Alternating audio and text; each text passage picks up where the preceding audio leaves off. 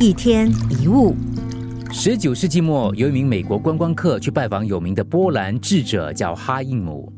这名观光客很惊讶，哈因姆只有一间都是书的非常简陋的房间，仅有的家具是一张桌子跟一把椅子。这观光客就问了：“老师，你的家具都在哪里呢？”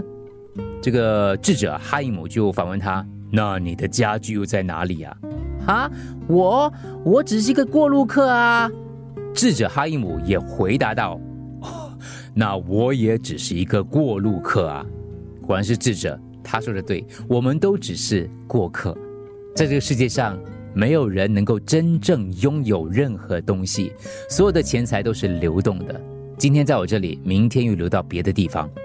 房子、土地、黄金、古董，都只是借来占用、保管而已，最多保管几十年。当我们离开人间，什么都带不走，我们只有使用权，其实并没有所有权。你可能会有疑问：黄金、古董我买的，我当然拥有它。其实不是，当你还没有拥有之前，那些东西早就已经存在了，那是由别人所拥有的。当有一天你不在了，那个东西还会在，而且会由别人拥有。我们就像小孩子在沙滩上盖城堡一样，用海沙、贝壳、一些浮木去装饰城堡。我们怕别人碰，怕别人占去，我们是那样的执着。但是不管你如何保护，潮水终究会把它带走。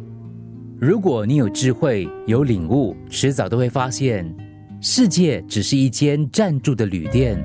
我们就像观光客一样，可以使用里面的设施，但其实什么都不能带走。既然如此，为什么不趁离开之前尽情享用并分享给大家呢？一天一物，除了各大 Podcast 平台，你也可以通过 SBH Radio App 或 UFM 一零零三 SG Slash Podcast 收听更多一天一物。